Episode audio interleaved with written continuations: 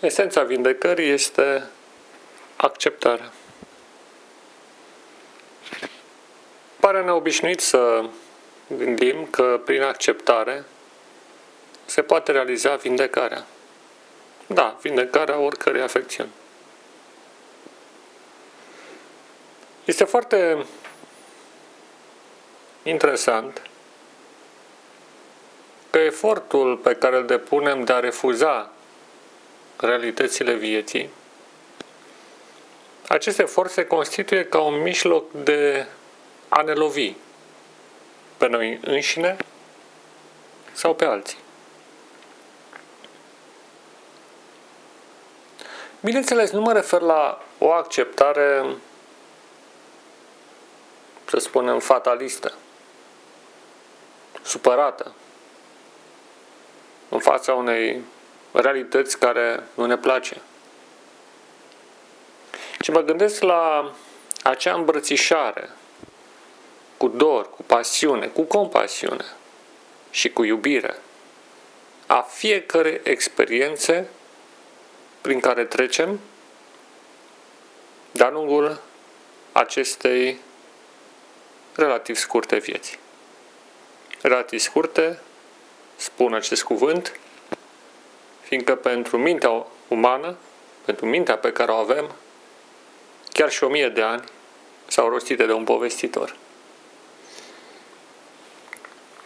El nu are altă libertate decât aceea de a executa ceea ce autorul a considerat că trebuie să facă.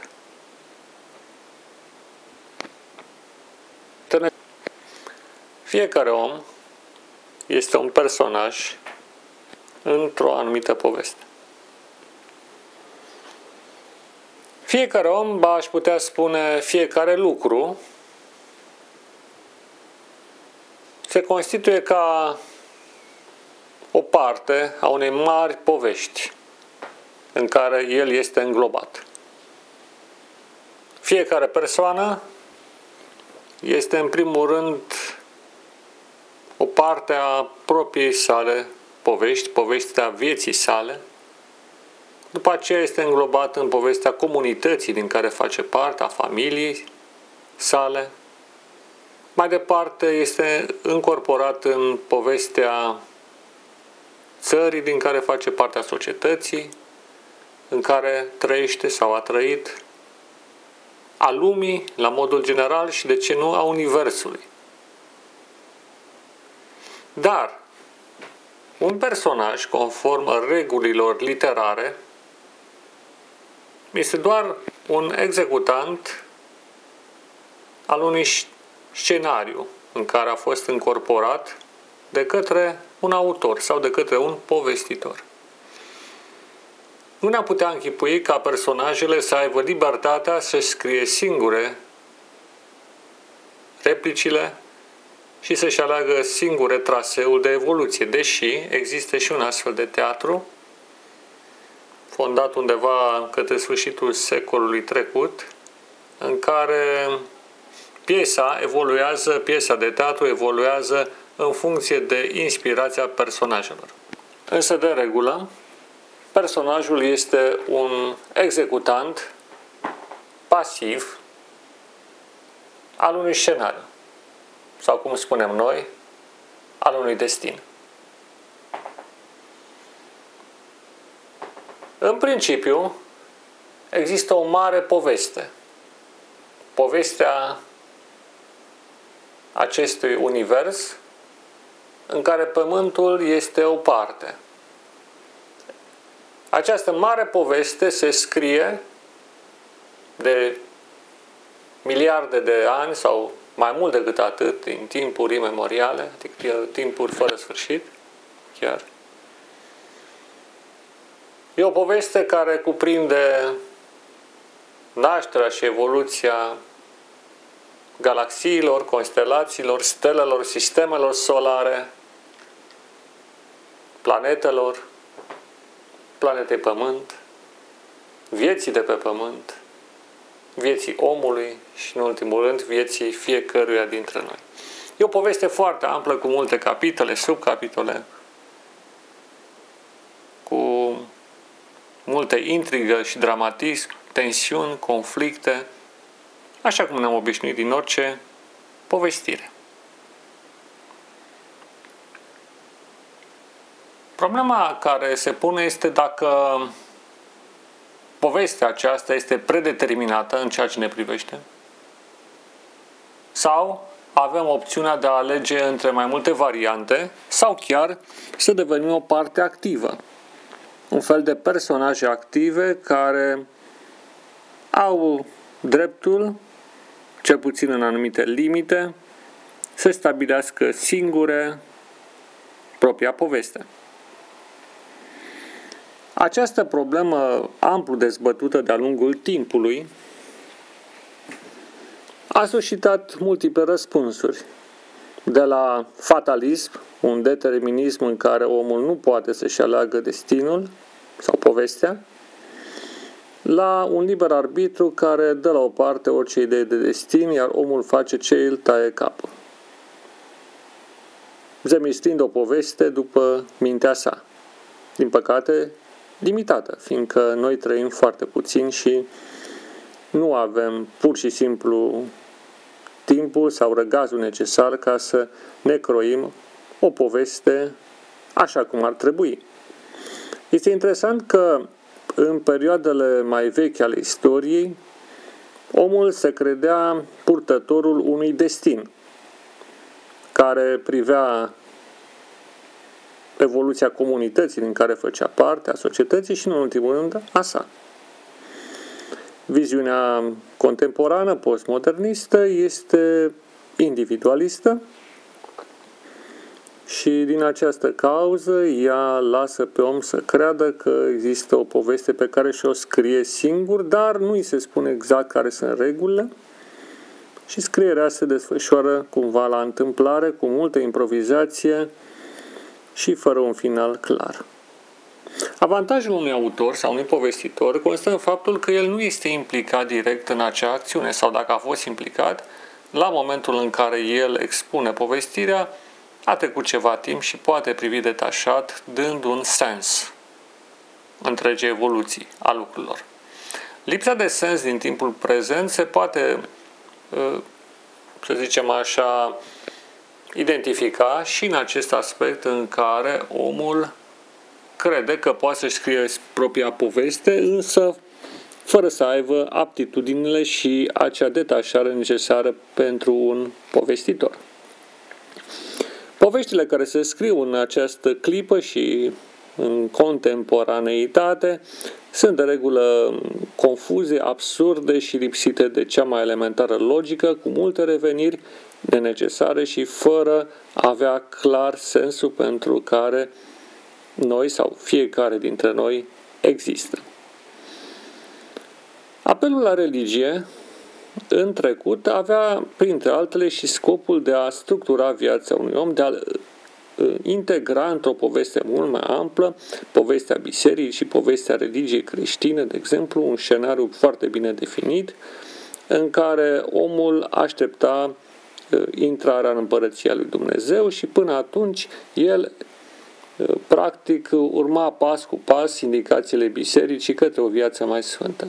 Nu e nimic rău în acest lucru, numai că acest predeterminism suprima aproape complet, la fel ca la orice sectă extremistă, gândirea individuală și posibilitatea ca omul să-și aleagă cumva propriul destin. Epoca modernă a descătușat pe om de aceste tradiții și i-a dat libertatea să-și creeze cumva propria poveste. Și de aici au rezultat multe lucruri bune, dar și rele. Unul din aspectele negative constă în faptul că omul și-a pierdut reperele uh, vechiului, reperele care constituiau elemente de bază în vechiul scenariu religios și practic a început să trăiască la întâmplare. Așa cum îi se părea că e mai bine și, bineînțeles, fără să țină cont de un cadru mai larg în care aceste povești individuale trebuie cumva să se integreze, fiindcă altfel rezultă un haos la nivel familial sau social. De exemplu, fenomenul acesta, fenomenul acesta foarte răspândit în ce privește divorțul, sau chiar evitarea unui angajament pe termen lung între doi parteneri de viață, are ca o cauză principală faptul că nimeni nu mai crede într-un scenariu colectiv, nici măcar familial. De regulă, fiecare consideră că are propria sa viață, care pentru o vreme se interpretează cu altora, dar până la urmă este distinctă. E adevărat, dar în același timp nu este complet adevărat. Dacă urmărim uh, natura din jurul nostru, și nu numai natura aceasta vie, ci și cea nevie, vom constata o îmbinare perfectă între elemente. Această îmbinare se produce din cauza că poveștile individuale cumva se integrează într-o poveste mult mai amplă, care decurge normal din aceste povești sau reciproc. Poveștile individuale decurg din povestea mai generală a contextului respectiv. De exemplu, în uh, această perioadă noi traversăm un conflict crescând cu mediul înconjurător, o suprimare chiar a mediului înconjurător, din cauza că pur și simplu povestea rasei umane pe care noi o scriem nu concordă cu povestea naturii, cu povestea mediului înconjurător. Creăm o poveste artificială în conflict direct cu povestea mult mai generală a mediului în care omul s-a născut, s-a dezvoltat și a crescut. Când aceste povești devin conflictuale, atunci trebuie să se ajungă la o rezoluție, la o clarificare a lucrurilor.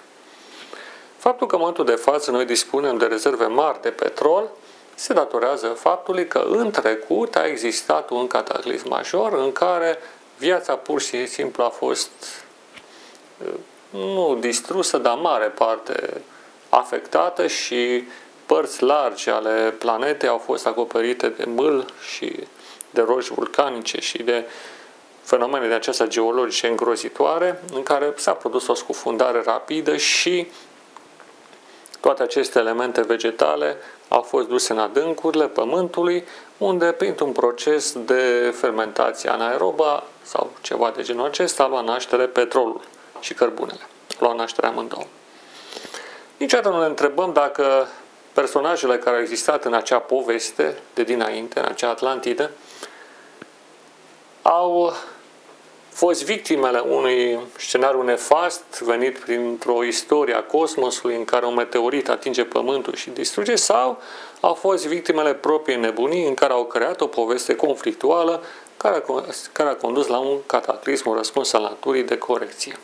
Nu știm exact, dar în orice caz au existat niște povești care nu s-au potrivit. La fel, în viața personală, noi ne scriem o anumită poveste inspirată de alții, dată de alții sau chiar de noi, în care dorim să realizăm anumite lucruri în viață, să avem un anumit nivel de trai, să câștigăm un anumit, să avem un anumit venit salarial, să ne bucurăm de anumite plăceri, chiar de ce nu să avem și anumite vicii. Ne scriem o poveste, cumva la întâmplare sau uneori determinată, urmând școli multe, dar constatând după o vreme că alte povești nu concordă. Povestea serviciului merge bine, povestea familiei merge prost. Povestea familiei merge bine, povestea tuturor merge bine, povestea personală merge prost din cauza că nu concordă cu dorințele care le avem. Povestea vieții noastre merge bine din punct al dorințelor, din punct de al familiei, poate și al serviciului, dar merge prost din punct de al sănătății, fiindcă stilul de viață pe care îl avem nu concordă cu partea materială, corporală pe care o avem sau cu alte elemente genetice pe care le-am moștenit. Și de dovadă cumva povestea fiecăruia după o vreme intră într-o criză. O criză de adaptare, o criză de identitate sau pur și simplu o criză a disoluției în care nu mai știi ce să faci, în care ai impresia că totul se dărâmă și nu chiar se dărâmă, interior sau exterior. O poveste, în orice caz, cu un final trist. Realitatea este că uh, finalul unei vieți pe acest pământ este constituit de o dispariție, o moarte, pe care nu ne dorim, pe care cumva ne chinuim să acceptăm, dar sigur nu vom accepta niciodată, și, în ultimul rând, multe boli, frustrări, suferință. Cauzele lor sunt explicate tot printr-o poveste, povestea, să zicem așa, uh, spuse prin mai multe tradiții, în fine, în funcție de tradiția de care aparțin. Prin tradiție creștină există o poveste a căderii omului în păcat, din care au decurs toate necazurile cu care ne confruntăm. O poveste care însă oferă și un final fericit în măsura în care îl urmăm pe Dumnezeu prin Isus Hristos.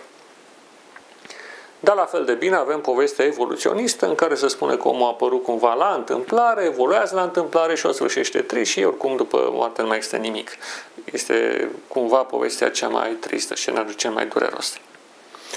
Nu voi vorbi acum despre valabilitatea unei povești. Este o problemă mult mai amplă.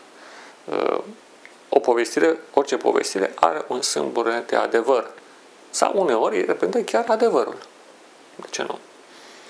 Însă, trăind o viață foarte limitată, nu avem un criteriu obiectiv al adevărului, nu există o metodă științifică de a spune care poveste este adevărată, decât într-o foarte mică măsură, dar putem, cel puțin la modul practic, să corectăm anumite deficiențe în propria noastră poveste. Nu zic, schimbarea poveștii societății în care trăim este mai dificilă, televiziunile încearcă acest lucru, politicienii se fac și ei că încearcă, deși sunt mai degrabă niște marionete, dar voi vorbi despre povestea individuală. Povestea individuală poate să fie schimbată în măsura în care conștientizăm că nu suntem doar niște păpuși la dispoziția unui destin malefic sau unui destin care ne mână de la spate sau ne predetermină sau ne posedă mintea. Realitatea este că omul are o mare plajă de acțiune în crearea propriei povești. Această poveste, el poate să-și o, uh, uh, să-și o definească într-o mare măsură cu atenție. Este o poveste care cuprinde și elemente interioare, nu numai exterioare, cuprinde trăiri, atitudini, speranțe, gânduri și alte lucruri de felul acesta, o realitate interioară la care alții nu au acces decât noi înșine. E o poveste în care ne putem imagina aproape tot ce dorim. Dar este bine să ne imaginăm lucruri care să ne aducă propria zidire deopotrivă cu zidirea celorlalți. Și pentru acesta voi apela la imaginarul care se desprinde din Biblie. Biblia mi se pare cea mai bună din punctul acesta de vedere, este o tradiție bine fundamentată și cu multe elemente de valoare. Astfel, povestea noastră începe undeva într-o grădină foarte frumoasă, numită grădina Edenului. Fiindcă la început Dumnezeu a creat un loc formidabil în care omul să se nască, să trăiască și să se dezvolte. Cine este Dumnezeu? Aceasta se lămurește în altă poveste. Ne concentrăm pe povestea noastră. În mod normal, omul ar fi fost nemuritor. De aici decurge și refuzul morții pe care îl avem în interiorul nostru. Noi suntem urmașii unor nemuritori. Din păcate, acei nemuritori au comis un păcat, se pare, greu de iertat sau aproape de neiertat, fapt pentru care au pierdut nemurirea și au intrat într-o altă poveste, povestea unui înger căzut, care a atras după sine toate necazurile pe care le știm de-a lungul istoriei. Acum, în timpul prezent, omul primordial, omul creat de Dumnezeu, totuși există în fiecare dintre noi. Deși fața sa nu se mai vede, deși ne afectează vârsta, ne afectează bolile, necazurile, el totuși există. Iar acel chip care a fost gravat la început a fost adus din nou la lumină de către Fiul lui Dumnezeu, Isus Hristos. Aici este o altă parte a unei povești cosmice în care Fiul lui Dumnezeu intră în acțiune, intră în istoria noastră, intră în povestea noastră și o schimbă. Îi schimbă evoluția și finalul. Finalul nu mai e moartea, ci viața. Pornind de la acest element, de la aceste elemente, este posibil ca în viața fiecărui om să existe o refacere. O refacere la nivel mental, o refacere la nivel fizic, o refacere la nivelul condiției sale și această refacere nu are limite și nici nu trebuie să-i punem vreo limită. Această refacere este posibilă în măsura în care noi căutăm să identificăm și să lăsăm să se exprime acel uh, element primordial, acel om primordial de data aceasta curățat prin intermediul Fiului Dumnezeu Iisus Hristos. Fiindcă acel om, așa este timpul, a ruginit. Dar Fiul lui Dumnezeu i-a redat strălucirea originală.